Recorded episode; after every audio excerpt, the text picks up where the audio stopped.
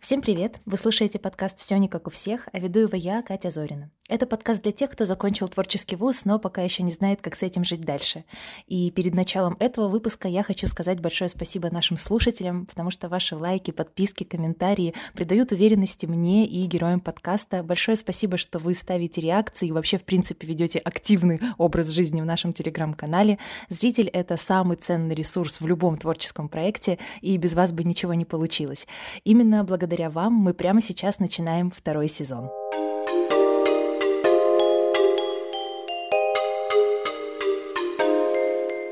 Сегодня у меня в гостях Вера Егорова.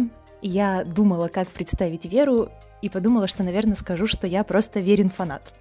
Потому что мне нравятся все спектакли с участием Веры. Я в восторге от ее танцев, от ее игры на каких-то заморских дудках. Ну и, конечно, э, песни в исполнении Биг Бади Бенда — это какой-то особенно невероятный вид восторга.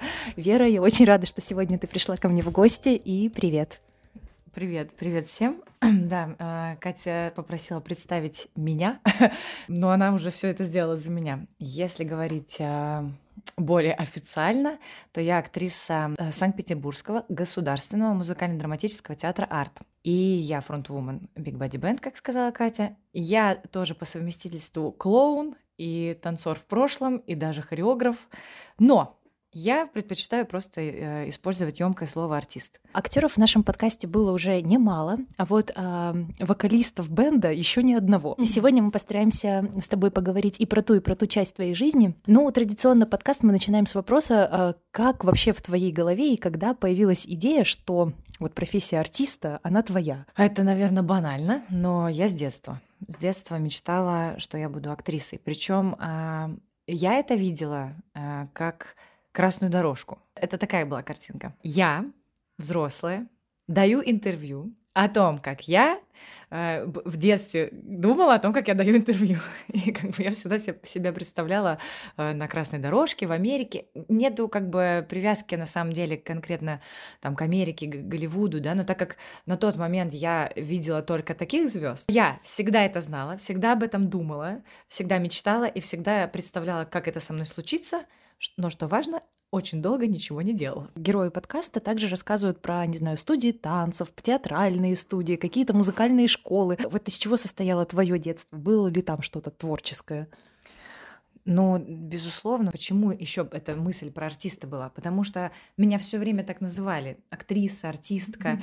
и поэтому я как бы думала, что я буду вот давать интервью и говорить, что меня с детства так называли. Mm-hmm. Да, и в детстве первое, что это в детском саду, я играла бабулю которая, значит, жили у бабуси два веселых гуся. То есть так получалось, что, например, я на танцы какие-то, допустим, пошла, я вроде танцую, какую-нибудь там елку изображаю, а потом в последний момент мальчишка, который играл гнома, он не приходит, и я, значит, в это же утро узнаю, и, конечно, кому дают эту задачу, мне, я играла этого гнома. Ну, понятно, что э, я была такая подвижная кривляшка такая. Вот, то есть мне нравилось что-то кривляться. Скажу, что, наверное, много принесло еще появление мультиков в жизни, что важно, я из Сталина, и почему, наверное, тоже э, кино, американские какие-то представления вот о красной дорожке, а, у меня почти не было изначально каналов русских. То есть у меня даже в голове не было, что я буду в России. У меня даже желания такого не было.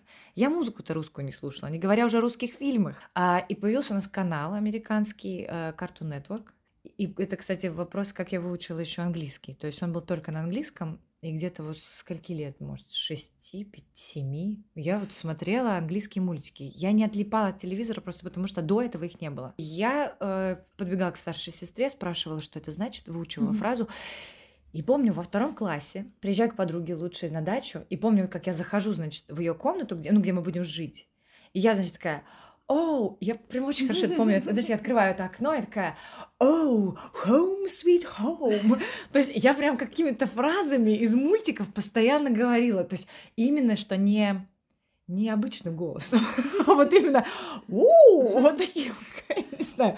То есть э, думаю, что э, для профессионального человека, э, связанного с театром, это был кошмар. Кошмарище полный. А для человека не театрального, да, то есть он все время мог сказать, о, это очень артистичная девочка. Во время школы еще был такой момент, э, я уже попала в танцы, э, то есть то, что ты спросила, да, я ходила в музыкальную школу, но не по причине того, да, что я там думала, это как-то будет связано. Вообще, в принципе, с музыкой я тоже себя никогда не связывала. Я просто видела, что моя сестра играет на фортепиано. Моя бабушка подошла ко мне и сказала, ты тоже так хочешь? И я такая, да. Ну и все. Могу честно сказать, я терпеть не могла музыкальную школу. А, по классу фортепиано, да, я закончила. И в школе у нас, естественно, были разные активности, да, то есть я была в хоре одна из запевал. Еще у нас чудесная была завуч учительница по французскому. Это прям большой тоже вклад был. Она помогала нам учить французский через французский шансон. И она первая, кто э, поставила песни Далиды, Эдит Пиаф, Шарля Азнавура, э, Жо де Сена. И мы это пели. У нас были такие франкофонные вечера, и мы пели песни. И это был тоже такой мощный как бы вклад в плане понимания, наверное, вкусов каких-то. Мне очень нравилась эта музыка. И так пошло, что я выходила на сцену уже в школе. Помню, кто-то задал мне вопрос, почему ты вообще не боишься выходить на сцену? Ты так как-то раз, танцевать, плясать, да вообще не важно. Там были, были конкурсы творческие. Сестра научила меня танцевать восточные танцы.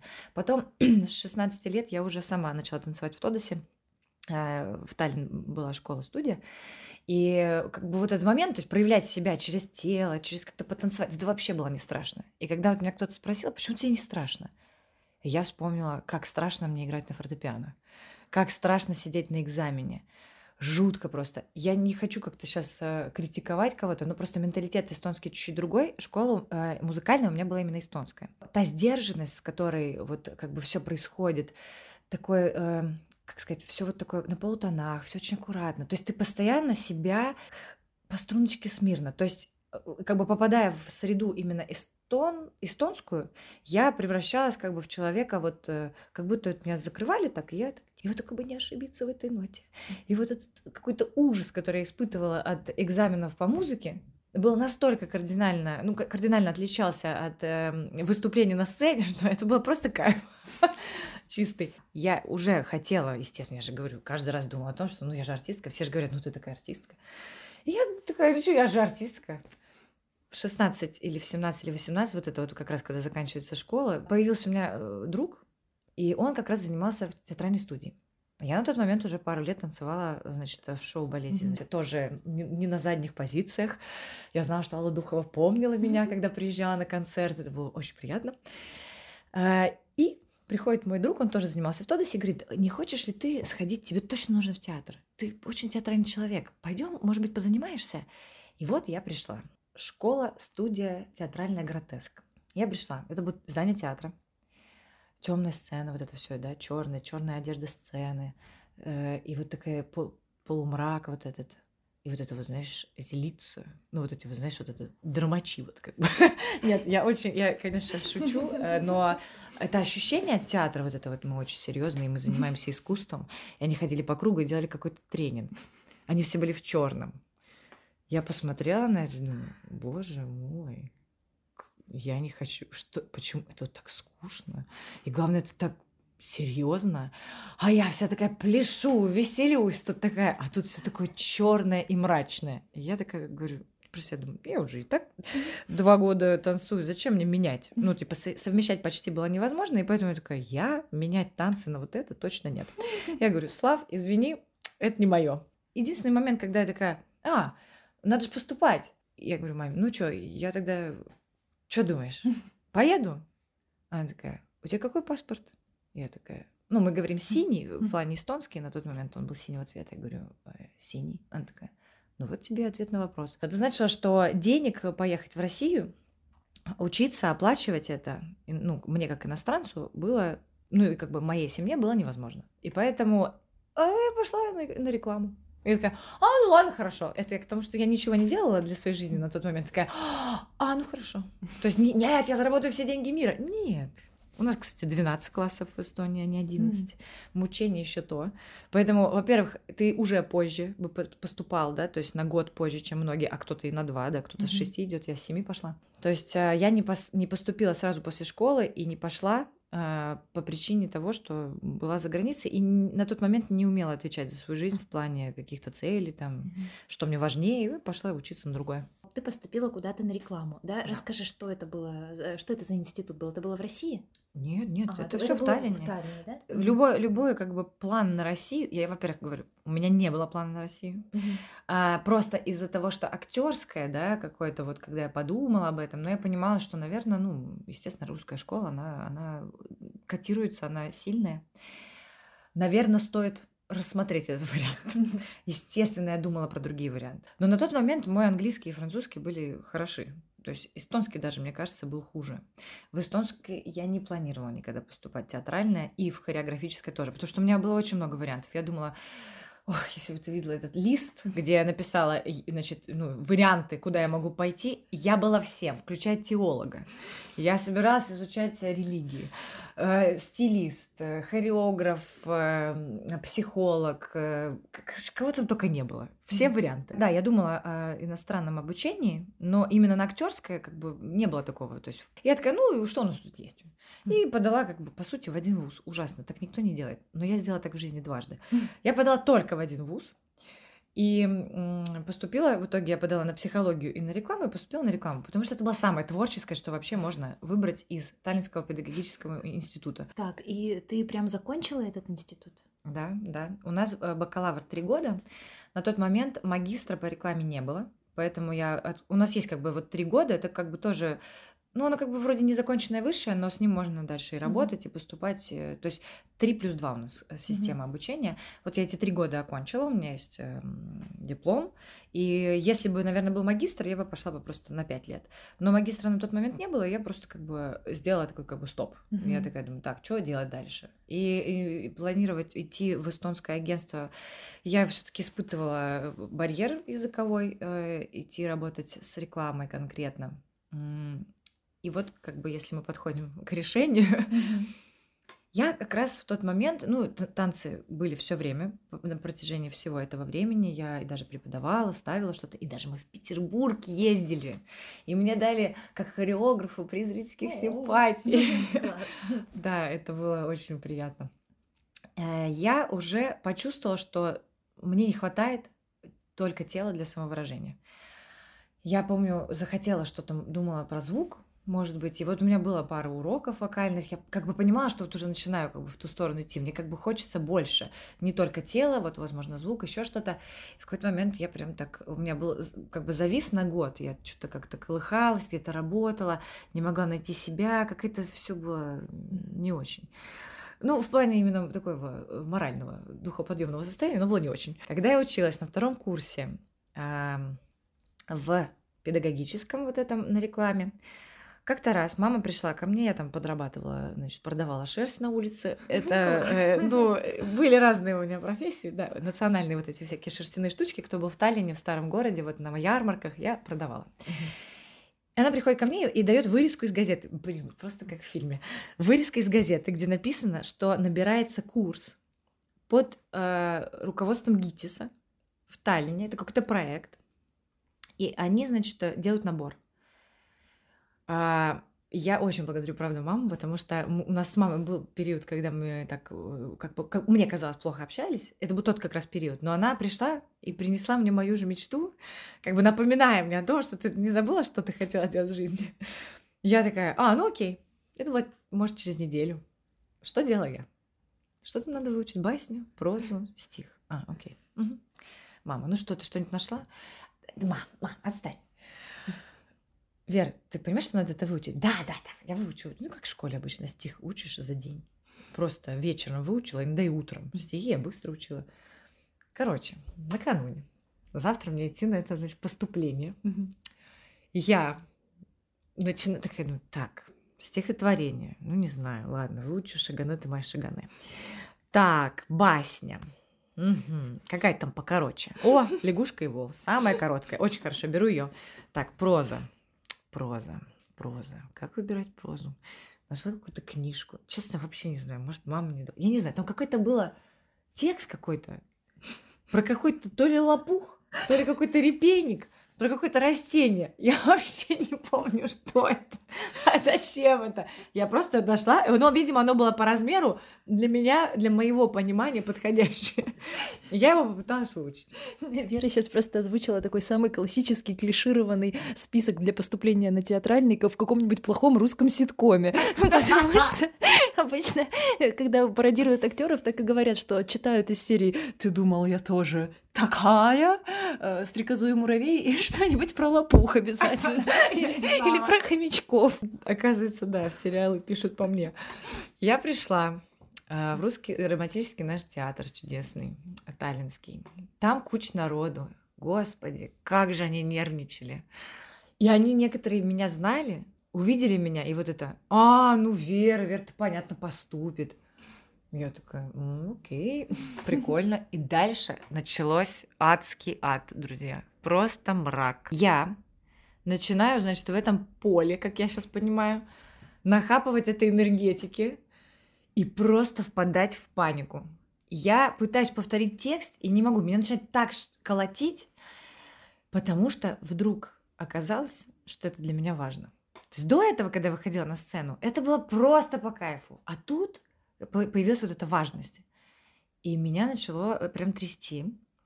Я дождалась самой последней, там не было десяток, там были пятерки. Я дождалась самой последней пятерки. На тот момент э, шкала нервов достигла пика. Это было два часа, два часа, что я провела как бы в ожидании. И когда э, наш, нас, нашу пятерку вызвали, меня уже подташнивало от страха. И меня просто, ну, это, короче, на самом деле, в принципе, это была, наверное, паничка, ну, прям такая легкая, легкая форма ее. Я, конечно, там не задыхалась, но потом у меня был нормальный такой нервный срыв. Я, значит, зашла туда, а, ну, и, и мне сказали как. Я говорю, сколько там людей слушают? Они говорят, ну, три-четыре. А из-за того, что я была в последней пятерке, пришли все актеры после репетиции. Там сидел человек 12. И главное, красивых парней. Красивых. Два там просто было сногсшибательных. Я, ну, а я была в тот момент женщина очень такая, господи, каких всего. Я была очень такая флиртушка. Ну, э, по сути своей. Я как бы очень, мне было очень важно, чтобы я была красивая. Ну, чтобы вы понимали, как мне говорили мои однокурсники, входила сначала Ладно, сначала входил кашарель Амор-Амор, напшиканный. Потом, будем честны, входил мой нос. Но дальше входил мой бюст я еще так сидела всегда, ну, грудь у меня не сразу выросла, поэтому, когда она выросла, я решила ее нести людям.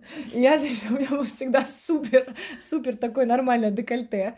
Серьги я носила такие прям бринчалки длиннющие, красилась со стрелками. Каждый раз мама говорила, Вера, ну пара в 9 утра, ну может, а стрелки хотя бы не надо? Мам, ты ничего не понимаешь. Всегда каблуки. И я, значит, заходила. И вот тут я также зашла. Только при этом я еще так подтряхивала. Меня трясло, и бринчалочки тоже трясло.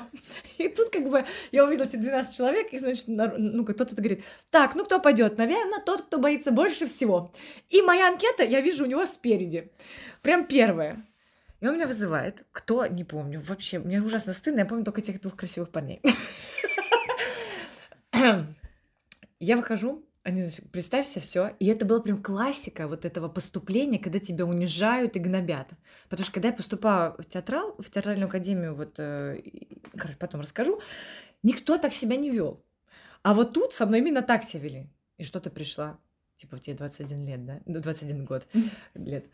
А, я, ты там, что ты делаешь? Я учусь на втором. Ну и зачем ты пришла? Ты уже учишься. И вот это вот, типа, что ты тут делаешь? Зачем? Это меня, конечно, еще опустило нормально так. И дальше они говорят, ну, читай. Я не помню, что я должна была читать. Я не помню, что я начала читать. Суть в том, что, чтобы я не начала читать, я говорила слово три. Может быть, четыре. Дальше забывала текст. Они говорят, ну, попробуй еще раз. Потом такие, ну, ну возьми что-нибудь другое. И было так вот, типа, с прозой, по-моему, с басней или со стихом. Я начинала, и на третьем-четвертом слове у меня случался как бы полный блэкаут. Они такие, ладно, иди посиди. Я села. И всю эту пятерку, пока говорили другие, я повторяла только одно. Отче наш. Я молилась все это время. Больше я не могла делать ничего. Меня так трясло. Еще было пару раз мысли, думаешь, да как же так-то происходит в жизни, что ты такая яркая в жизни, такая вся ар- артистка, выходишь и вот так.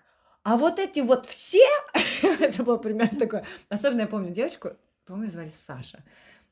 Это Саша, я помню, она такая была очень, серенькая. И вот эта серенькая Саша вдруг выходит на сцену, и вдруг она стоит на стул, начинает что-то говорить. И я такой, это же несправедливо. Она же не такая. Но я же ее видела. Она же совсем не так себя ведет в жизни. И это, это был как бы такой момент супер несправедливости и очень наш. Значит, и я дальше еще увидела вот как бы очень испуганные, сопереживающие глаза тех красивых мальчиков. Что ужасно меня повергло вообще в еще больший как бы стыд. И я еще сильнее начала читать «Отче наш» про себя, и опять, и, короче, в какой-то момент, когда они, значит, меня вызвали, произошло все то же самое. Я прочитать не могла ничего, но, видимо, они понимали, что меня плющит, и от этого они сказали, «А, ладно, ну, может быть, ты что-то там умеешь еще, может, там петь, танцевать. Я говорю, а, говорю, пожалуйста. Они такие, ну, спойте нам что-нибудь. Я говорю, конечно. И тут просто Вера, слава богу, Шанс-Элизе, просто начала им шпилить, значит, эту Шанс-Элизе, пританцовывая.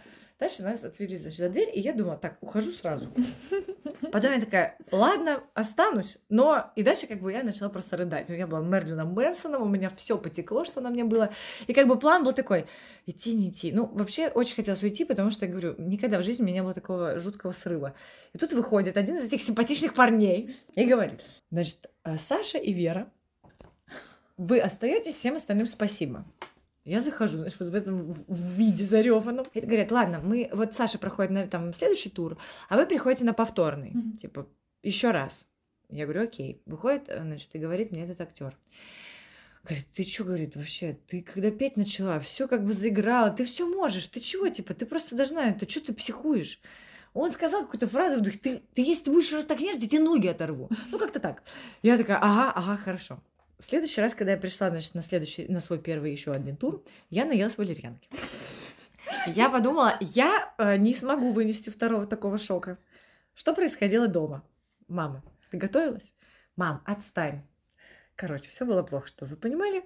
Я а, сделала все то же самое. Я опять все выучила, отложила все на последний момент, все выучила хреново, пришла, опять все забывала, все то же самое было опять все забыла, опять они меня попросили спеть, я опять спела и прошла на следующий тур. Дальше он сказал, если ты забудешь что-нибудь, я тебя типа убью. Видимо, он вписался за меня как-то эмоционально. На следующий раз я подумала, я ничего не забуду. Я взяла стихотворение, которое я никогда не забываю. Пушкина к Чаадаеву. Просто любви, надежды, тихой славы, недолго, нежно. Я его могу рассказать всегда. Почему, не знаю. Что я еще рассказывала, я не помню. Суть в том, что когда я прочитала это стихотворение, одна из женщин в комиссии спросила, можно спросить, а почему такой выбор? И тут я вспомнила все эти истории про поступление, что нужно быть честным, нужно говорить правду. В этом как бы я говорю, честно, да потому что это единственное, что я точно могу рассказать и не забыть. Что-то в этом духе я сказала. Подписался приговор. А, петь меня, по-моему, опять попросили, но, э, что логично, дальше я не прошла. После этого я решила, все, мои отношения с театром закончены. Слава богу.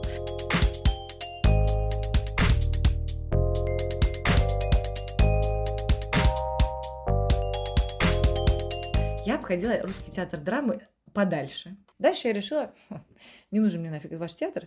И, значит, уже второй раз был, получается, мой отказ. И тут, значит, э, вот как раз вот это было вот на втором курсе, я заканчиваю, я не занимаюсь театром, я танцую, мне весело. Вот как раз мне тогда становится еще меньше, значит, вот этого я хочу проявлять себя как-то.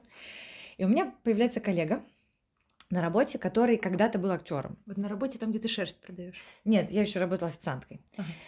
Я много кем работала. как это нормально, в принципе, у людей, у которых... Э, ну, хоть работала, знаешь, когда я... Такая курица была, ужас. Ладно.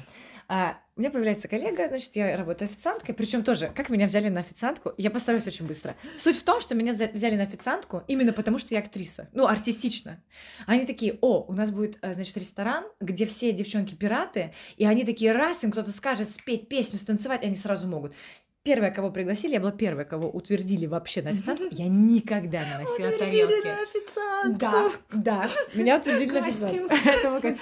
Я была... Ты что, там были костюмы? Это был ресторан, где Э, приветствовала, что у тебя маникюр, загар и мейкап. Mm-hmm. То есть там прям вкладывали иногда даже тебе давали какие-то деньги на то, чтобы ты вот себе покупала что-то, украшение. То есть мы были прям каждая в своем собственном костюме, который шился на тебя. Это было очень круто. Прям настоящая роль. И ты играешь эту роль, у нас были у всех имена свои и как бы легенда. Который мы написали, и, в принципе, mm-hmm. если э, э, как этот посетитель, да, скажет что-нибудь, типа, спросит, ты должна была отыграть. По сути, очень такая неплохая, прикольная задача. Я пришла, да, и вот меня туда взяли за полгода до открытия ресторана. Они уже знали, что они хотят, чтобы я там работала. Тарелки я не умела носить, вино открывать не умела, я ничего вообще не умела. И это тоже был еще отдельный путь, как бы, ну, как я как-то попадала вечно туда, куда не нужно попасть, но я попадала. Там был повар, который был актером. И он э, как раз-таки занимался и путешествовал даже по вот России, они были у них гастроли. У него, у него до сих пор вот эта речь. Господи, какой интересный кастинг в ресторан. ну, он, он там просто был поваром, но просто так получилось, что я знала, что он актер. Я как бы подвожу уже как бы финал уже своей работы в ресторане. Я в какой-то момент почувствовала, что вот мне не хватает, и как бы решила, что, наверное, надо у него спросить. Он же все-таки театральный человек. И я спросила, Говорю, Юр, вот я начинаю думать, как ты думаешь, может быть, мне все-таки поступить в театральный? Что сказал Юра? Что? Ты и театр? Театр это вообще не твое. Чтобы вы понимали, я ждала другого ответа. И это был идеальный вообще, идеальный ответ, потому что он меня как раз и подстегнул. Потому что внутри у меня было такое, что?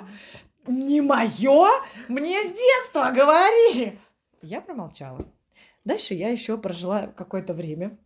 Дальше Юра уезжал в Лондон. И в тот день, когда я провожала любимого Юру на, на, значит, на, этот, на самолет, я отправила Юру на самолет. Я села в кафе, такая, ну пока, Юра, я поступаю. Пишу, значит, девочка, говорю, присылай мне номер своего педагога. И она мне присылает номер педагога. И этот педагог один из тех красивых парней. И я такая, да ёшкин кот, думаю, блин, это вообще не то. Я же не смогу думать вообще о своей профессии. Как говорится, cut the story short, сокращаем. Я начала подготовку с ним. Это тоже прям целая история. И он меня начал подготавливать только в Амхат. Потому что он сам закончил МХАТ, сам он из Сталина, и он как бы по обмену там учился и вернулся. То есть он никогда не поступал в другие вузы. Mm-hmm. И он меня готовил только в МХАТ. Это как бы тоже была такая ошибка. Это уже, получается, какой третий? Третий раз я... Нет, это второй раз как раз. Второй раз я иду в один вуз. Типа, а, только в один угу. вуз. Вот мы подаем в этот один вуз. А, приезжаю я, значит, в Москву. А, попадаю сразу как бы к, не к мастеру. В Москве в МХАТ, наверное, не самое простое попасть к мастеру mm на прослушивание. А, я попадаю, значит, к какому-то педагогу, и помощница, выпускница этого года из Эстонии. Просто Просто Падение, я да. какой-то, mm-hmm. я говорю, мне не, не, понятно, что это все не зря. В моей жизни тут четко, как бы они все время веселились там сверху, такие, ну, Егорова, давай, посмотрим на тебя. Эта девочка выходит после того, как я, значит, прослушалась, и говорит, что ты делаешь? Она говорит, ты понимаешь, что ты делаешь все не то. А это правда. Я пришла, ну, как бы, есть вещи, которые я очень конкретно сейчас понимаю, что было не то. По материалу мне сложно сказать, да, я не могу оценить, я даже плохо помню, что я читала. Ну, нет, ладно, я помню. Осадова читать, это такое себе. Ну, я читала Осадова на ну, поступлении. Да, ну, понимаешь, Осадов, он такой, как бы, не... Ты понимаешь, Осадов, он достаточно плоский, он прям про любовь, про любовь, и все. Его, как бы, что говорю, то, то играю, как бы, ну, поэтому немножечко такая история сладенькая. А, это вот я помню про Осадова. А дальше, что я читала, какой-то текст вообще ничего Давай не напомним слушателям, что чтобы поступить... Э, нет, чтобы поступить на актера, а тем более в МХАТ, нужно прочитать всегда стандартно басню, стих и прозу. И, соответственно, Вера сейчас вспоминает свою программу на поступление. Да, моя программа, и это Осадов, это была поэзия. Вот, суть в том, что про программу мне тоже сказали, что я все читаю не то, но есть очень важный пункт. В театральной всегда, когда поступаешь, ты обязан быть если ты девочка в юбке mm-hmm. и в туфлях. Mm-hmm. Это железное правило. Все должны посмотреть на твои ноги. Не потому, что кто-то пытается э, какой-то эротический контекст, они должны понимать твою фигуру. Ну, я так понимаю, да, для этого это делается. Ну, то есть, как бы девочка должна быть видна. И есть как бы в наших вузах правила вот какой-то эстетики, да, красиво одеться, э, да, то есть никаких кроссовок. Если мальчишка, то он должен в рубашечке быть. То есть это какое-то... Все-таки ты приходишь в будущих, э, как бы ты собираешься служить этому храму искусства, и там нету вот этого моднячести какой-то. Может быть, в каких каких-то вузах есть, но в каких-то классических таких этого нет. Поэтому я, а мне мой педагог, он надел меня в штаны, в ботинки, То есть он меня одел почти как пацана. То есть вот то, что ты все делала неправильно, это после э, подготовки. Да, да. То есть я не, честно, я до сих пор не понимаю, может, он не хотел, чтобы я поступила? Потому что странный, да. Очень странный момент такой, да. В итоге эта девочка, схватившись за волосы, сказала, ты все делаешь не то, ты должна надеть, одеть вот это, ты то делаешь, ты все, и вот это читай. Приезжай, ты прошла на следующий тур, но я постараюсь, чтобы ты попала к мастеру. Пос, э, принимал э, Земцов и Золотовицкий. А, я приехала, ну это, говорю, супер удача, что ты вообще никого не знаешь. Я никогда, на тот момент я была проездом в Москве. Подожди, а как вот эта вот история с паспортом? То есть а, ты уже решила, что... Да, так. Я решила ничего. Я решила ничего. Я знала, я как бы понимала, что я могу поступить только на платный. Но кто об этом думал? Я такая, сколько это стоит в Москве? Как я буду жить? Я вообще не думала. О чем речь? Господи, я зарабатывала 300 евро в месяц. И это максимум 350. Э, ну, это вообще очень мало. как бы. Э, и что я собиралась делать в Москве, я не знаю. Но я ехала. я не знала, откуда, но они придут. И вот вера вообще в себя у Веры.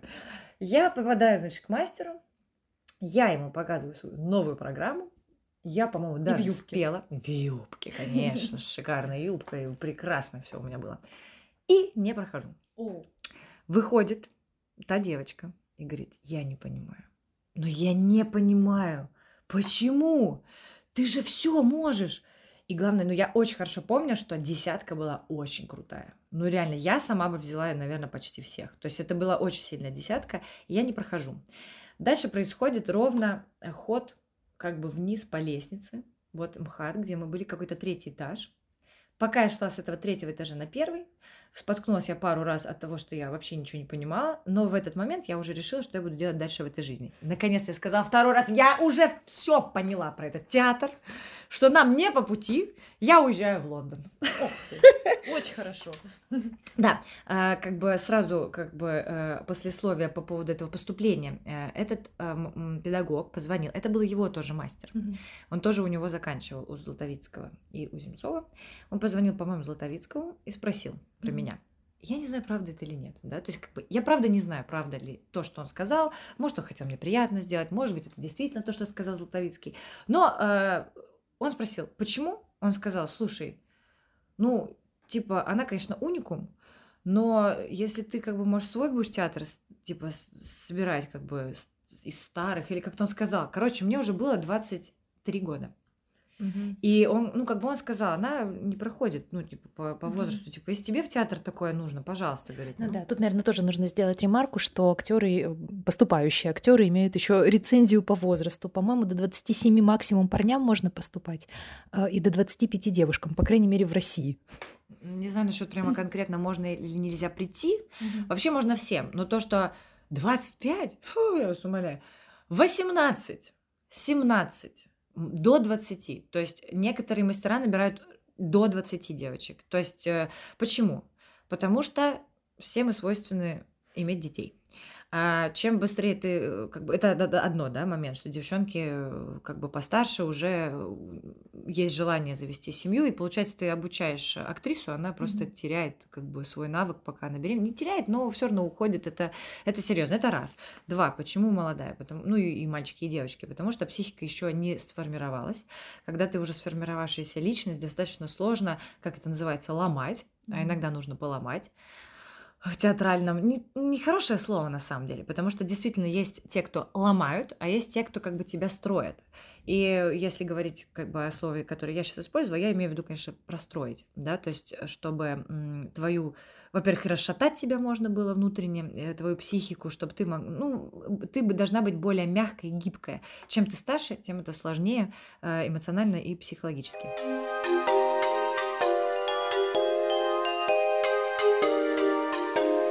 Что, переходим к третьему заходу. Вот ты все-таки уехала в Лондон? Я уехала в Лондон. Ух ты, что ты там Я делала? купила билет. Не все могут позволить себе уехать в Лондон. Но я не могла себе позволить учиться в России, зато могла позволить ехать в Лондон жить, потому что, потому что я из Эстонии, у меня европейский паспорт.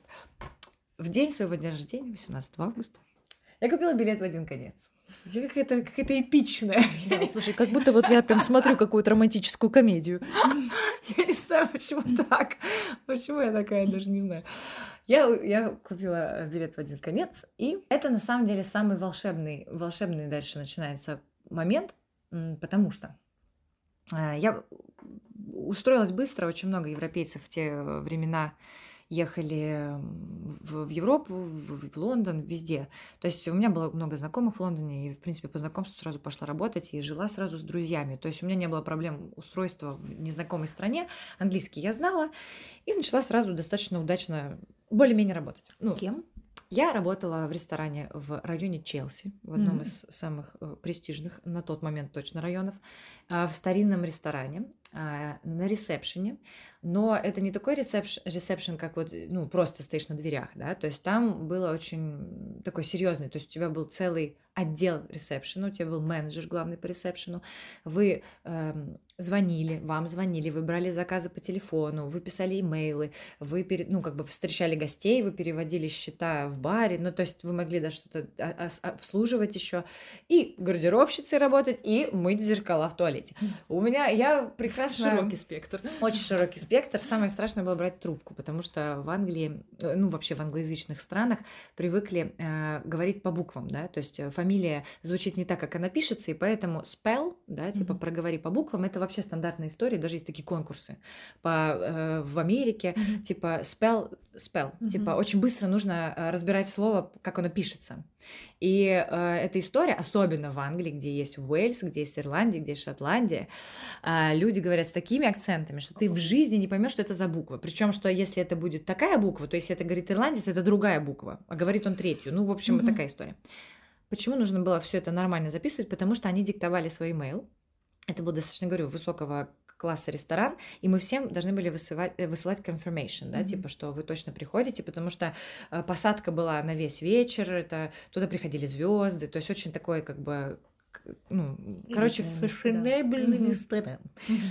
А, поэтому, если ты неправильно записал имейл, mm-hmm. никто не придет. Имейл придет обратно. Mm-hmm. Это увидит твой менеджер, ну, как бы, это не, ну, как бы, ты не профессионально работаешь. Это ужасно было. Я видела, как эта красная кнопка начинала гореть, потому что он звучал тихо, но красная горела, чтобы ты видел. Боже, как я боялась посмотреть телефон. Ну, что вы понимали, после определенного, может, после, после месяца все уже начали говорить, что мне нужно на сцену. Естественно, как же, куда я не приду, все говорят, ты артист. Я, конечно, так, ну, понятно, друзья, я знаю, о чем вы говорите. При этом я красиво мыла зеркала в туалете в этот момент, как бы, и думала о том, что я должна быть артистом в этот период происходит какой-то сдвиг э, пространств, я не знаю, кто верит там в энергию, я не знаю, что происходит. Либо я настолько настроилась, что я должна переехать в Россию, что у меня начинают происходить странные э, ситуации. В метро меня погружает так, что я вдруг слышу двери закрываются mm-hmm. вместо mind the gap mm-hmm. и вот это вот всего. То есть это как такая слуховая галлюцинация на секунду, но очень яркая. Я нахожусь дома, я смотрю в зеркало, там стоит девочка, с которой я живу, и ребята, с кем я живу, делю пространство. И на секунду у меня как бы случается такой пу как будто я в общаге, это девочки, с кем я живу в общаге, и меня обратно оттаскивает. И точное понимание, что это в России. Я живу где-то в России, и это общага. Это как будто моя параллельная жизнь, которую я должна жить, но она не случилась. Я при этом начинаю читать Достоевского. Это единственная русскоязычная книга, которая оказывается в этом доме. По-моему, я читала «Бесы». И в какой-то момент... Футбурка интересная. Да. А, я на перерыве... Это случается с разницей в какое-то время, это не в один день. После этого у меня начинается какое-то такое тревога какая-то в плане того, что у меня все время есть ощущение, что я что-то не сделала. Что-то что-то я не подумала о чем-то. Я что-то откладываю. Вот это ощущение, я что-то куда-то отложила, и вот то, что я отложила, я об этом обязательно должна подумать, но мне на это нет времени. И э, жизнь, честно, это был, ну, как бы, с одной стороны, это крутое время было, но с другой стороны, было самое не крутое время, потому что это было единственный раз в жизни, когда я работала от зарплаты до зарплаты, mm-hmm. от выходного к выходному, от тусовки к тусовке. То есть тебе хватало денег исключительно на жизнь, на проезд э, и на потусить с друзьями. И как бы всегда случалось так, как только у тебя выходной, у какого-то друга наконец-то выходной, и вы, конечно, идете mm-hmm. пить. И вы просто идете пить. И ты просто пьешь и работаешь. Это ужасно. это просто ужасно. И у меня начало как бы появляться вот это ощущение, что что-то не то. И ах, обычно я это рассказываю, наверное, только лично. Но как бы я к тому, что не всем людям я рассказываю это То есть я иногда говорю, слушай, не, ну, я еще не готова это рассказать. Я понимала, что я иду сюда. Господи, я сейчас такой, конечно, саспенс тут на, на, на это накидала. Но я просто хочу сказать, что это очень важная для меня история. Я к ней отношусь очень трепетно. Э, и, наверное, хотелось бы, чтобы тоже люди... Что это не бла-бла-бла-бла-бла. Вот для меня это вообще не бла-бла-бла, для меня это прям момент, когда я это рассказываю, для меня это как будто я погружаюсь обратно и соединяюсь э, с чем-то, ну, что нас ведет по жизни. Э, я ложилась спать. И в очередной раз пришли эти мысли о том, что нужно подумать, что-то как бы я откладываю, и вот... Но у меня нету времени, нету места. Я всегда не одна. Я жила с девочкой в комнате, я постоянно где-то работала. На улице я не одна. И я говорила сама собой, у меня нет места, где я могу подумать о том, о чем я хочу подумать. Что же это могло бы быть? Куда я могла бы поехать? Я не псих. Я не сумасшедшая. Но в этот момент в моей голове прозвучал не мой голос. И он сказал, в монастырь, в монастырь. В монастырь. Честно скажу, я ужасно испугалась, потому что никогда никто со мной не говорил в моей голове. Я а, испугалась, но как бы решила не уйти ну, от этого. И я такая, монастырь, в смысле монастырь? Не говоря уже о том, что я вообще не крещенная. Я говорю, куда? И мне говорит, в Грецию. После этого, ну, как бы я думаю, что это такой момент, да, если есть же такое, что кто-то, ну, есть такое, когда там тренинги, кто-то может спрашивать, mm-hmm. наговоры, еще mm-hmm. что-то. Я не знаю, я не, не делала ничего перед этим, как просто, ну, я просто легла спать. Я не была в дреме. Это конкретно был чей-то голос, который конкретно сказал мне два слова. Я обкакалась от страха и решила заснуть. я заснула и решила, я ничего не знаю, давай сейчас сделаю вид, что ничего не произошло. Но эта мысль не, ну, не смогла меня покинуть. На следующий день на работе я постоянно вытираю это зеркало в туалете. Я постоянно думала о том, о, о Греции, о монастыре. И думала, что? Я? Куда? А, но блин. Короче, я никому не сказала. По чистой и прекрасной случайности моя сестра на тот момент жила в Греции а, и встречалась с греком. И только ей я сказала, что у меня есть план. Я говорю, мне нужен какой-то греческий монастырь. Я не знаю, как его искать. Mm-hmm. Она говорит, Тогда, честно сказать, не было таких крутых еще тогда. Ну, вот у меня не было гаджета, вот типа Google и вот это mm-hmm. вот все. То есть у меня был, по-моему, был кнопочный телефон. А интернета у меня не было чтобы вот искать э, монастырь, куда можно поехать подумать. То есть я начала, вот, то есть единственное, кого спросила, это свою сестру, и она спросила своего молодого человека. И оказалось, что молодой человек работает с коллегой, у которого тетя уехала в монастырь, как ну, на послушание переходить в, монастырь, ну, в монахиню. Я просто всем сказала, друзья, а, я уезжаю, я взяла отпуск за свой счет а, на работе, и всем я сказала, я уезжаю, и я не буду на связи. Все. Я вернусь и сообщу. Историю с аэропортом, которую я перепутала, вот это все мы не будем делать. Я опоздала, пересела на другой самолет. Короче, От я доехала. Я долетела до Греции с опозданием в день. Поэтому мы неслись в гору под закрытие монастыря, в плане, ну, закрытие дверей, да, это важно, у них же тоже есть определенный режим. То есть я должна была приехать нормально, но приехала вот так. Открылась дверь, жуткий ливень был. Мы доплыли, то есть я доехала до Афин, долетела. Дальше мы сели на машину, дальше мы сели на паром. Мы переплыли, приехали на остров, на вершине острова, который находится монастырь Святого Георгия. А, мы поехали в жуткий дождь по серпантину наверх, открыли дверь монастыря, зашли, Евтимиус сделал что-то в духе на греческом, дальше повернулся ко мне, говорят, они спрашивают, как тебя кормить? Я сказала, как себя? Хорошо. Тыр-тыр, ну пока. И закрыл дверь. Я осталась с людьми, кто не говорит на английском. Так в 23 Вера оказалась в греческом монастыре. Да, в 23 я оказалась в греческом монастыре. Понятно, что запрос мой, понятно, как звучал. Что мне делать дальше, заниматься ли мне творчеством? Но грекам и женщинам в греческом монастыре мы не сказали, что у меня есть какой-то запрос и зачем я туда еду. Они должны были знать, чем я занимаюсь, и мы все сказали, что я учусь в Лондоне, на кого-то там. Короче, что-то, что-то вообще, короче, я работаю, я учусь, вот я приехала сейчас просто вот как бы подумать о жизни, вот типа того. Ну, так оно как бы так. Ну, так и есть, да. Просто как, как бы вот важно, что никто не знал ничего про театральное, про творческое, про актерское. Монастырь. 10 дней. А, почти никто не говорит ни на чем. А, через два дня начинается Великий пост. Или через день. Два дня я вообще ничего не ем и ничего не пью. Я же сказала, что я буду... А, только воду. Мгм. Никакой еды, только вода, никто не разговаривает. Я сама растапливаю себе печь. В 5 утра мы ходим на службу. А, Она длится невозможно долго. У меня нет почему-то часов. Мгм. Потому что телефон я с собой не брала, часов у меня наручных нет, я не понимала, сколько времени. Все говорят на греческом. Я ненавидела сидеть на этих службах. И только потому, сколько свечей сгорело, я могла понять, когда наконец-то закончится эта гребаная утренняя служба. Я, конечно, вела себя как зайка. Я на тот момент в очередной раз поняла, что кроме «Отче наш» я не знаю ни одной молитвы. Молитвенников у меня нет.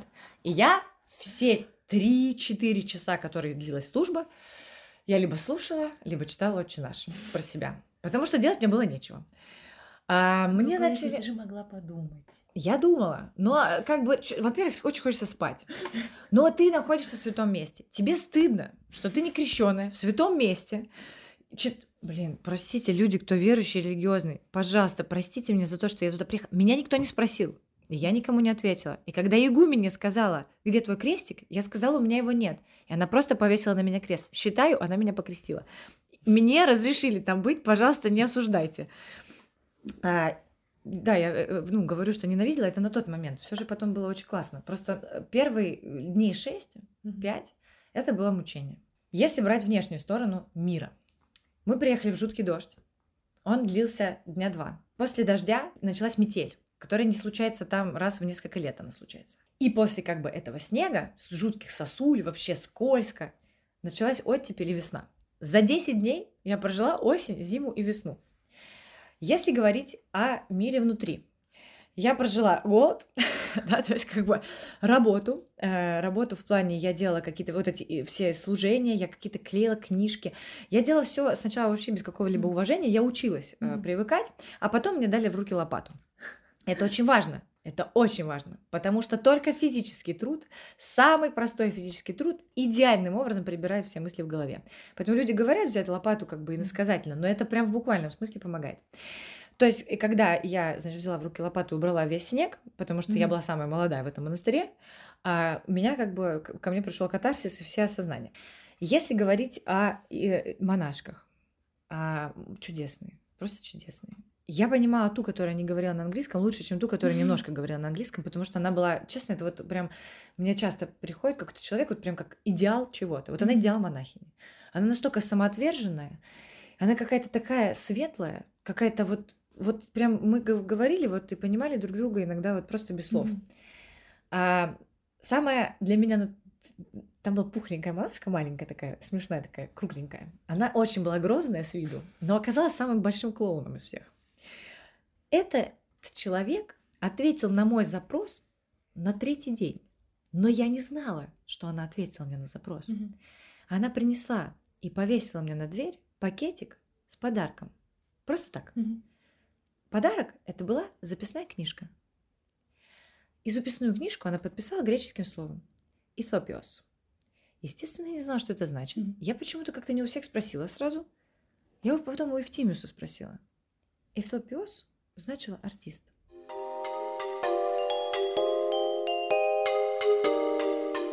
Да, аж мурашки. Ну, это, это не, не хило, я тебе скажу история. Для меня это прям... Что случилось? Я звонила Евтимису и говорила, чтобы он меня забрал. Он говорил, я не могу, у нас метель. Потом у нас оборвал, правда, я не могла дозвониться. И когда я наконец-то ему дозвонилась, говорю, я не могу здесь больше находиться. Он говорит, ну, могу через два дня. Как раз там, типа, вот шестой день уже. И вот как раз, когда я убрала эту лопатой этот снег, на следующий день случилась какая-то, во-первых, короткая литургия. Она была в другом храме, она была какая-то светлая. И вот тут меня капец просто прошибло. Ну, случился катарсис или что это может быть? Ну, естественно, это слезы, это как бы Мгм. такое очищение. И мне, ну, пришли конкретные видения. Я конкретно видела Петербург, театр, я видела пространство сцены, вот это, то есть я стою на сцене, я знаю, что за стенами весна, но здесь темно. И вот эти лучи, как бы э, свет, цвет желтый, и пыль вот эта, которая летает. И больше никого. И у меня было такое точно, куда я еду? Я должна ехать в театр в Петербург. Приезжает он, а мне уже вообще ничего не надо от этой жизни. Мгм. Я э, чувствовала эйфорию, вот как бы вот эту, несколько дней. Я начала искать как бы какую-то информацию про поступление. Уехала в Лондон за два дня. Я собрала все. За два дня я уехала из Лондона со всеми вещами. Я доехала до Эстонии.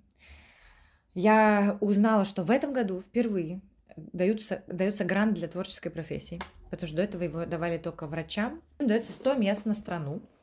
И в этих 100 мест, конкретно дается, например, город Тверь, а, такой-то институт, профессия такая-то, два места. И ты подаешь конкретно на место, конкретно в институт, конкретно в город. И в этом году, в том, который я поступала, добавили 4 творческих места.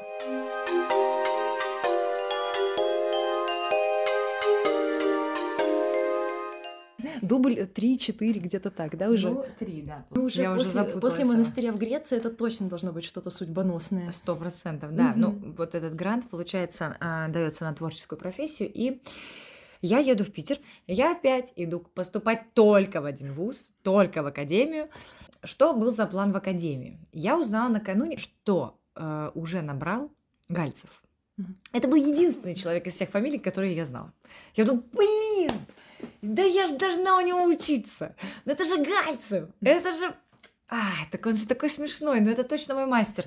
Что делать? Так, нужно поступить, а потом быстро экстерном и перевестись. Это, э, конечно, абсолютно сумасшедшие планы у меня всегда в голове. Я подумала, ну это же возможно. Накануне первого же моего э, прослушивания я встречаюсь с ребятами, которые учатся у Гальцева. Они мне показывают свою мастерскую, великолепную, какую-то отремонтированную, чудесную мастерскую, где-то там около Чернышевской у них было окна в пол. О, я хожу, такая думаю, а, чуть ли я завтра тут буду, значит, учиться. Примерно так я ощущаю. И потом в какой-то момент они что готовишь? Я такая, ну, я вот начинаю говорить, они такие, «Мгм, мгм, понятно, понятно. Ну, что такие, а сколько тебе лет? Я говорю, мне а, 24. И они такие, ой, слушай, а, ты как бы извини, ну, просто, ты, ну, просто понимаешь, тебя могут даже и не послушать. Ну, они даже могут отказаться тебя слушать. Нет, нет, ну, а что там, э, ты к, Фельдш- вот, к Фельштинскому попробуй, да, ну, потому что 24. Тут, конечно, мой настрой на завтрашнее прослушивание упал максимально. Это как бы много они имеют в виду? Конечно, много, да? это очень много. Или- ладно. Ну, они сказали, что Мгм. у нас э, Гальцев набрал девочек 18 лет. Мгм. максимум 19. Никому даже 20 не было. То есть э, это нормально. В МХАТе любят молод- молодых, и особенно девочек. И они, когда услышали, сколько мне лет, они прям, ну, они прям, ого. Мгм. Я не, я не ожидала такой реакции. Э, Первый камешек в сторону комплексов.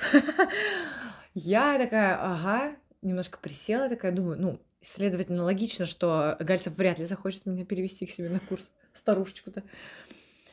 Я не прошла у Зеланда, не прошла у Наренко. Слыша вот этот еще голос, у тебя могут даже не слушать.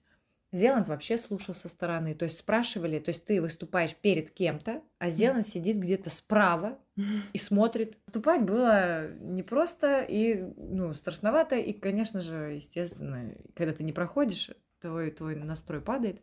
К Косакову я уже так шла, думаю, ну, все равно уже билеты у меня там взяты на автобус.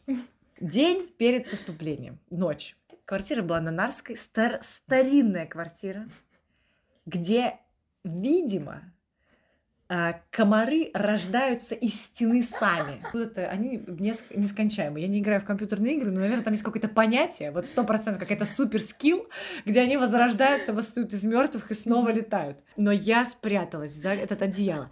Я вот такую вот щелочку оставила, вот этот одеяло висело у меня прямо на носу. Короче, там был сантиметр.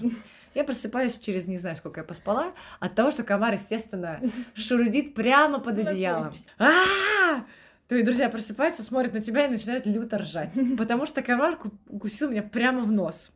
А когда он только кусает, все это красное и опухшее. В итоге, на следующий день я была похожа на человека, который болел ветрянкой.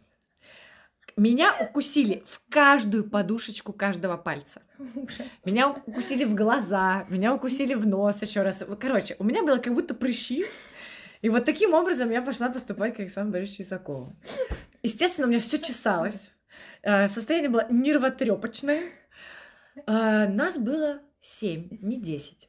И я прихожу к Александру Борисовичу. Александр Борисович это не, я не потому, что это мой мастер. Я просто как бы, я не ко многим поступала, но вот сколько поступлений было, а, достаточно э, тяжелое моральное состояние, и как бы мастера либо вообще не разговаривают, с тобой говорит помощник, либо если они говорят, они держат такое, ну, очень суровое выражение лица. Александр Борисович — это нескончаемый поток шуток. Он пытается расслабить тебя уже в моменте, mm-hmm. типа, пошутить, посмеяться. Он всегда помогает. И это, конечно, ну, я не могла поверить вообще, что mm-hmm. такое возможно. И он такой был классный, такой душевный. Ну и понятно, что он очень похож в этом плане, мне созвучен, да, то есть я тоже такая вся, о, шуточки пошутите, вот это расслабить всех, пошутить, подстроиться под людей, чтобы всем было классно. И мне дали какое-то задание, что важно, да, это же когда ты читаешь свою программу, если тебе дают какое-то задание, прочитать материал, дальше, например, дают задачу. Например, у меня было, по-моему, как будто я учительница и читаю лекцию какую-то. Что сказал Александр Борисович? Я прошла, и он говорит, так, ну, это была консультация, теперь будет первый тур, но вы должны понимать, что консультация это для меня как первый тур, то есть вы либо проходите, либо не проходите. На следующий раз вы должны принести вот вот понимаете, вот все, что вы умеете, я не знаю, ну там петь, танцевать, вот, вот вообще все, что вы умеете, вот, вот, вот прям вот, вот возьмите и вот разом покажите. Я поняла его слово буквально. В один... Я ехала на автобусе домой и придумала номер, который потом я еще даже выступала от нашего курса на нескольких каких-то выступлениях, каких-то, когда театр, ну, наша мастерская выступала. Я его придумала, назвала его радио. Я там э, играла, ну как это, тамбурин? Тамбурин. На тамбурине. Я, значит, танцевала разные стили танцев. Переключая радио, типа, mm-hmm. разные жанры. Потом у меня умирало радио, и я шла к фортепиано и доигрывала ту песню на фортепиане и допевала ее. Играю на фортепиане ужасно, mm-hmm. а, а, на фортепиане. Я играла Hit the Road Jack, и вот это Hit the Road Jack. Короче, максимально кондово, но это было, выглядело драматургически правильно выстроено с финалом, все. Короче, он, значит, меня пропустил, и как бы так, типа, вот этой десятки, которая была, сказал, вот, и как бы меня как-то похвалил mm-hmm. при всех и сказал, вот, типа, увер номер. Mm-hmm. А я же знаю про поступление, что верить никому нельзя, что это, возможно, сейчас вообще сарказм, или, возможно, он специально это делает, чтобы как бы я расслабилась. Ну, я типа ну, прям... Это ловушка. Да, это ловушка, да, сто процентов. Дальше он говорит, ну, ребятки, второй тур, ну что, давайте еще что-нибудь, какой-нибудь еще. Я сделала еще один номер. Значит, там цыганка, которая гадает, и то, что она видит в руке, появляется новая музыка, исследуют тоже другие жанры. И потом я опять играю на фортепиано как бы суть была та, та же, просто я показывала другие жанры, другую музыку и другой вокал. Короче, это был прикол второго тура, и потом был третий тур. Сказали, можно делать, ну, на третьем туре всегда разрешают уже делать парные работы. Чаще всего нормальные люди делают а, парные сцены. Угу. Берут а, сцены из каких-то пьес, разыгрывают какие-то скетчи. Я не знала, что делать. Я никогда ничего такого не учила. Текст, как разбирать сцену. Мне кажется, я только сейчас вообще, после скольки уже 10 лет вообще там работы на сцене, я такая, а, вот как можно разобрать сцену. Я абсолютно дундук, вообще не знаю, как меня мастер взял. А, я накануне как раз придумала номер. Это полная капуста.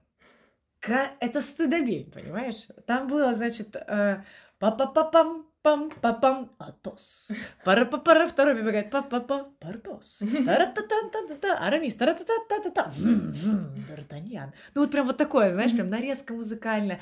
Я, когда это показала этот номер, я подумала, что он меня... Вот после этого он точно меня не возьмет. А, а можно уточнить, факультет как? Это была драма? Нет, это эстрада. А, эстрада. Ну, хотя бы эстрада. Да, да, да. Ну, понятно, что как бы я и не поступила на, драм- на драму. И он выставляет а, порядок номеров, как бы порядок выступлений. Mm-hmm. Меня еще из-за того, что я на там-таме сыграла, решили, что я на нем играю. Я не играла. Меня взяли в номер, где девчонки поют круто, многоголосие, а я изображала, значит, там-там и степь. Ой, ты степь широкая. Я тут сижу в центре, девки сзади поют. Это первый номер. То есть я, как говорится, на первом плане. Дальше. Первое отделение заканчивается радио. Он говорит, не, ну после радио надо делать антракт. Кто после нее будет выступать? Я думаю, это, по-моему, комплимент. Дальше начинается, значит, второе отделение, и заканчивается оно моей капустой. Я не могла это поверить. Ну, правда, типа, у меня было ощущение такое, это шутка. Это же неправильно. Я же знаю про театр. Я видела этих людей в черном. Я видела, какие они серьезные. Почему сейчас можно вот это? Я же не сказала самое главное про грант. В итоге мне звонят и говорят, четыре места забирают медалисты. Ну, все, кто у кого школьные медали, эти четыре творческих места, грант забирают медалисты. Но из-за того, что это там конкурс творческий еще в России, они же могут не поступить. И поэтому мы оставляем три резервных места за чертой. И у тебя такие хорошие рекомендательные письма, что ты первая после этой черты. Плакала в жизни первый раз от счастья. Первая после черты. Первая после черты, да. Я Хорошее рыдала, название. рыдала. И все говорят, а я в ресторане была. Они такие, что? Я говорю, я первая после черты. Они говорят, так что ты плачешь? Ты же рада? Я говорю, я очень рада. Я так плакала от счастья. Серьезно, я, была- я просто боялась, что мне не дадут шанс, а мне дали. И в итоге я приходила, когда на эти все туры, они говорили, так ты на какое место поступаешь? Ты на платное? Я говорю, нет. Они говорят, ты на бесплатное? Я говорю, ну, наверное. Ты на место российского гражданина? То есть ты забираешь место российского Мгм. гражданина? Или у тебя особенное место? Я говорю, я не знаю. И как бы так и получалось, что я как... Они все такие, ты можешь это выяснить? Я говорю, да, да, я выясню. Но я им пыталась объяснить эту схему, но никто не знал, потому что это был первый раз. То есть никто не понимал, как я иду. То есть сначала я должна была поступить к мастеру, и потом тебе могли бы дать или не дать грант. Это очень сложно. Это, Это прям, знаешь, сложно. это прям очень много испытаний. вот Много всё. испытаний. То есть, получается, ты поступаешь к мастеру, а потом тебе не дают место. И Мгм. все. И ты можешь только Капец. бабки платить. Мгм. А платить тогда, тогда надо было 250 иностранцу в год. Мгм. Это миллион за 4 года. Мгм. Это сейчас совсем немного. Сейчас Да. уже намного дороже. Да, около 500 стоит, по-моему, год. Короче, я поступила, мне в итоге сказали, что в этом году единственный, кто по гранту поступил, это я, ну, в смысле, в академии, во всяком Мгм. случае. Вот, и я проучилась 4 года.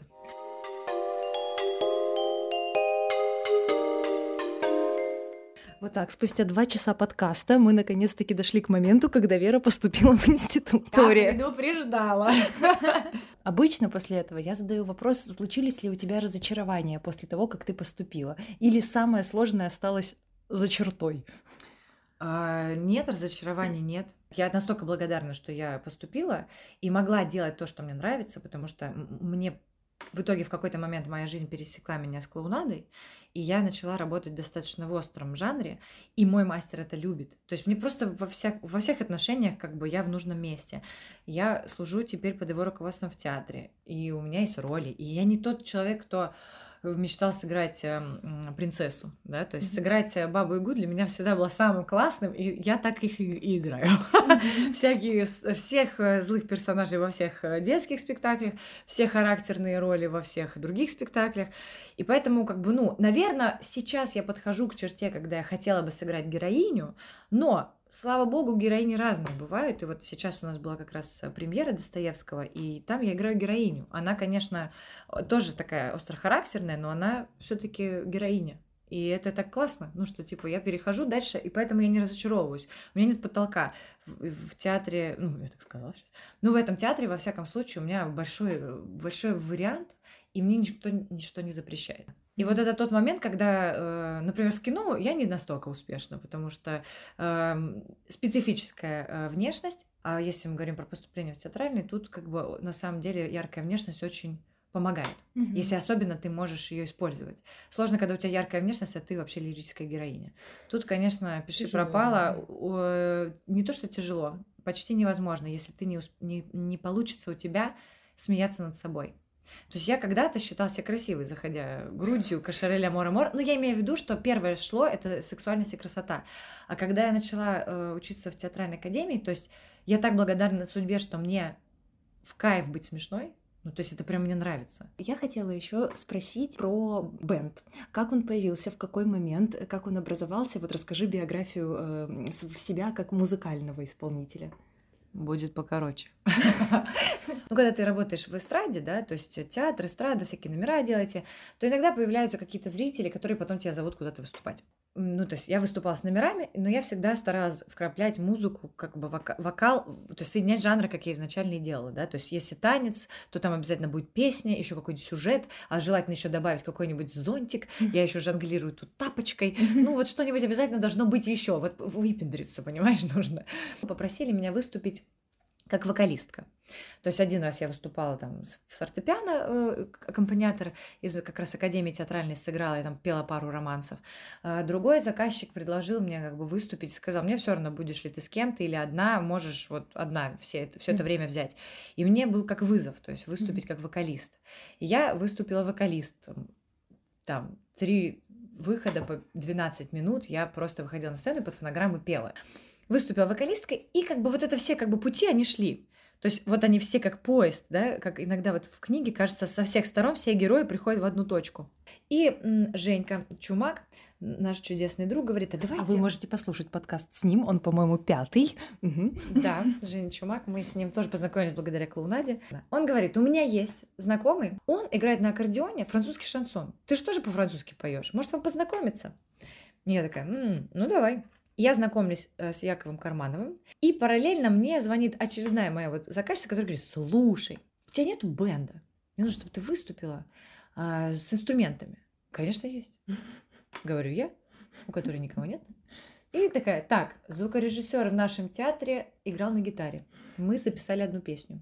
Так, Антон Красиков, он уже в театре у нас играл на контрабасе. Супер, Лёшка играет, значит, битбокс делает. Ну, а Максим они, конечно, не в театре, но какая разница, да, Максим и Леша уже ушли из театра. Он играет на трубе. Думаю, вот тебе бенд. Собрала их я за два часа до выезда. Это, это почти фиаско, братан. Мы порепетировали. Слава богу, Юра, что гармонический инструмент, гитара, потому что она может сама все вытащить. Как бы если бы играл какой-то другой инструмент профессионально, это было бы менее успешно, чем когда гитара э, хорошо играет. То есть все остальные, она их как бы склеивает. В итоге Юра подготовился, в отличие от всех нас. А все остальные, чтобы вы понимали, все актеры. Все актеры, кроме Юры. Юра а, играл на гитаре, подготовил все, по форме все выучил, приходит и встречает балбесов нас. А Максим играет на трубе на такт всегда позже, потому что это особенность. Это нет, это просто он подбирал на слух. И если мы поем вот сейчас ла, мы переходим ла, а он как раз уже нашел ла, а мы уже ла, а он ее только играет, мы его выгоняли за дверь. Труба очень не тихий инструмент. Максим, иди отсюда, Максим, а он пытается под... Короче, это было так жестко. Мы приехали Вохта парк, какой-то коттедж, какие-то люди, полчаса мы оттарабанили и выступили хорошо. Mm-hmm. Шли обратно на таких эмоциях. И что-то такие, блин, классно. А я на тот момент как раз с Яшей Кармановым уже договорилась репетировать э, для одной работы. И мы начали один раз уже или два раза встретились и играли. То есть я пела, он играл, я попробовала, как это вообще репетировать с музыкантом. И ребята идут такие тоже вдохновленные, и такие, надо что-то собираться. Я говорю, а давайте, я вот тоже собираюсь как раз в 13 кабинете. Давайте собираться. И мы параллельно начали вот э, готовиться. То есть собрались с ребятами, еще параллельно с Яшей собралась, э, и как бы вот с музыкантами начала репетировать. Просто так, без цели почти что. То есть, если с Яшей еще была цель, как раз тоже благодаря Жене Чумаку у нас была какая-то работа осенью, и я должна была вступить как бы в их инструментальный бенд, потому что у Якова mm. Карманова был бенд без вокала. А я как бы как вокалистка могла туда зайти, поэтому я их как бы перенимала материал. А тут как бы мы с ребятами собирались, и о чудо, мой голос, который никогда не подходил к всем, ну, как бы я пела ниже, чем все, вокаль... все певицы на нашем курсе. Я всегда учила мужские песни. Я не могла найти эти э, фонограммы, потому что мой голос, ну, я типа ниже пела. А тут ты можешь петь любую песню, любую любимую песню в удобной тональности. Это просто было чудесно. Мы репетировали там через день, час, два, просто набирали. По сути, мы набирали себе репертуар, но мы даже не знали, что мы делаем. Мы просто играли и радовались. Дальше я просто иду мимо кафе, они еще не открылись. Я захожу и говорю, о, говорю, смотрите-ка, мы явно должны у вас петь. Мы тогда на тот момент собрались раза два. Ну, понятно, что я вообще никогда даже в ресторане на тот момент не работала. ну, я имею в виду выступать как, как, как, как музыкант. Они сказали, да, но оставьте контакты. Я оставила контакты, они мне не перезвонили. Я иду опять мимо, говорю, ребят, другой менеджер. Я говорю, мне кажется, мы у вас должны здесь работать. Mm-hmm. Мы же должны у вас выступать. Ну, мы, да, вот как раз сейчас открываемся. Ну, оставьте контакты. Мы оставляем контакты. Они не звонят. Я думаю, ну и фиг с вами, золотая рыбка. Мы все равно репетируем. И тут вдруг звонит телефон, и мне говорят, а что вы не приходите? Я говорю, а что это вы не зовете, мы не идем? Давайте так, вы приходите вот в этот день, сыграйте пару песен. Ну, типа, мы вас не знаем, а у нас же видео никаких нету. Они говорят, мы на вас посмотрим и решим. Это не бади-бар? Конечно, бади-кафе. Естественно, куда я могла зайти? Мы заходим 25 июля в бади-кафе, играем им три песни. У тех, значит, такое «Уа!» Садитесь, мы вас покормим. Какие вы классные. Давайте вы, будем, вы будете нашими резидентами. Вы так здорово поете. Как вы называетесь? А, мы, а, ну вы пока покушайте, сейчас мы вам еще тарталеточки с томатами принесем. Мы можем очень мало платить, это важно. Э, сколько вы хотите зарабатывать? Я помню, сколько я зарабатываю на вот выездных каких-то мероприятиях номерами. Я говорю, 5 тысяч каждый. Они такие, М, у нас есть 3 тысячи на всех. Согласны ли вы выступать? Я, честно скажу, на тот момент подумала, что нет. Я такая, ну, я спрошу ребят. Ребят такие, ну да, конечно, почему нет? И я такая, что? Ну ладно, окей, раз резиденты, ну ладно, за тысячу рублей, ну ладно, хорошо, да, ну вы, мы, мы все для вас, вот тарталеточки с томатами. И вот они такие все, значит, любят свое место, значит, я такая, ну ладно, ладно, ну вот посидите, пока там все, как вы называетесь, то сюда, мы такие, а как мы вообще называемся? И как-то вот э, нету э, истории умалчивать, кто первый сказал, мне кажется, Антон, но не факт. Как вы зовете? Мы зовемся Big Body Band. Вау, вы прям похожи на нас. Вы-то прям... Я говорю, да, да. Так, 25 июля родилась группа Big Body Band. И мне кажется, что впервые, как поет Вера, я услышала именно в Бади-баре э, выступление Big Body Band. Мне казалось, что в спектаклях я слышала какие-то вокальные номера, но чтобы это было вот именно так, под музыку, еще и на французском, э, я помню, что ну тогда меня это впечатлило настолько сильно, что я, в принципе, шла и думала, в Питере точно нет ничего подобного. То есть, конечно, много музыкальных групп, но такого, я такого никогда не слышала. Друзья, если вдруг так вышло, что вы еще никогда не слышали, как поет Big Body Band, вам нужно прямо сейчас обязательно загуглить, посмотреть. Э, анонсы всяких мероприятий, наверное, есть же, скорее всего, где-то ВКонтакте, в сообществе и вообще в принципе. А лучше прийти посмотреть. Конечно. Потому что моя сила явно не в вокале, друзья. Я артист, напоминаю, я не вокалистка. А, если вы услышите фальшивые ноты, они тоже мои. Не, я как бы в этом плане, да, вокалом училась, не училась по-настоящему, только вот в академии, потом периодически у меня были иногда педагоги, но ненадолго. Правильно ли я помню, что у вас есть, по-моему, уже и авторский альбом, да. песни? Да. Расскажи-ка. Мы его еще не выпустили, потому что это длиннющий процесс, э, вообще тяжелый случай ужасно тяжелый случай записывать альбом. Но у нас есть материал, я бы так сказала. Пока что мы еще не выпустили его на площадках, но у нас есть материал уже на час авторских песен. Мы выступали на голосе Петра Джаза. Там исполнили несколько авторских композиций впервые. И потом мы попали и стали всей музыкой фильма пять mm-hmm. недель. Класс. Да, ребята знакомые сделали фильм, а этот фильм был снят на пандемии, про пандемию, и ребята, когда Артем Быстров просто увидел нас на улице, как мы выступали, влюбился, как мы поем, вообще, конечно, как всегда, все приходит ко мне через музыку. И э, в итоге, услышав нашу песню, она оказалась идеальна для сценария. Просто как будто мы написали ее, конечно, я написала ее не про это, но оно было идеально для этого сценария. И в итоге они вместо одной песни взяли все наши на тот момент четыре ну, авторских ну, песни, да, и они в итоге вышли, то есть их можно, они, они есть как бы в кино, но нету ни на другой, ни, ни на одной другой площадке. Вот, авторская музыка есть, и сейчас в ближайшее время, вот, э, думаю, что в ближайшие два месяца мы уже выпустим первое EP. Вот. Очень здорово, я вас поздравляю. Я прям жду-жду. Да. А, расскажи, чем ты сейчас занимаешься вот в основном? Твои как бы основные, ну, хочется сказать, места работы, но звучит как-то некрасиво. Как и вот после выступления, то есть меня сразу мастер взял в театр, и служу я в театре. Это мое основное официальное место работы, то есть это значит, что большую часть своей деятельности я подстраиваю под театр. Далее, у меня есть группа, это так, как бы мощная такая вторая линия, да, то есть и, конечно, если говорить о заработке, это моя подушка. Она не постоянная, потому что в театре, э, да, ну, я понимаю, что мы можем прийти к этому уже вопросу, уже да, про деньги, да. да. То есть э, в театре есть ставка, в каждом, конечно, наверное, театре по-своему, я не знаю, какие зарплаты в другом театре. Мы начинали со ставки в 25-26 тысяч в месяц. В месяц. Угу. Сейчас моя ставка уже увеличилась, ну, потому что э, сначала ты просто актер или артист, У меня называется моя профессия артист драмы, что важно, то есть официально артист драмы. И была артист драмы первой категории и какой-то еще. То есть это когда как, вот... Как в спорте просто. Да, ну то есть это как бы, если ты официально работаешь, то вот как бы народный, да, заслуженный, это тоже же категории. И есть... Сейчас у меня артист драмы высшей категории, поэтому у меня есть процент какой-то другой и больше ставка. Дальше есть, по-моему, мастер сцены, или он дальше, или он до этого.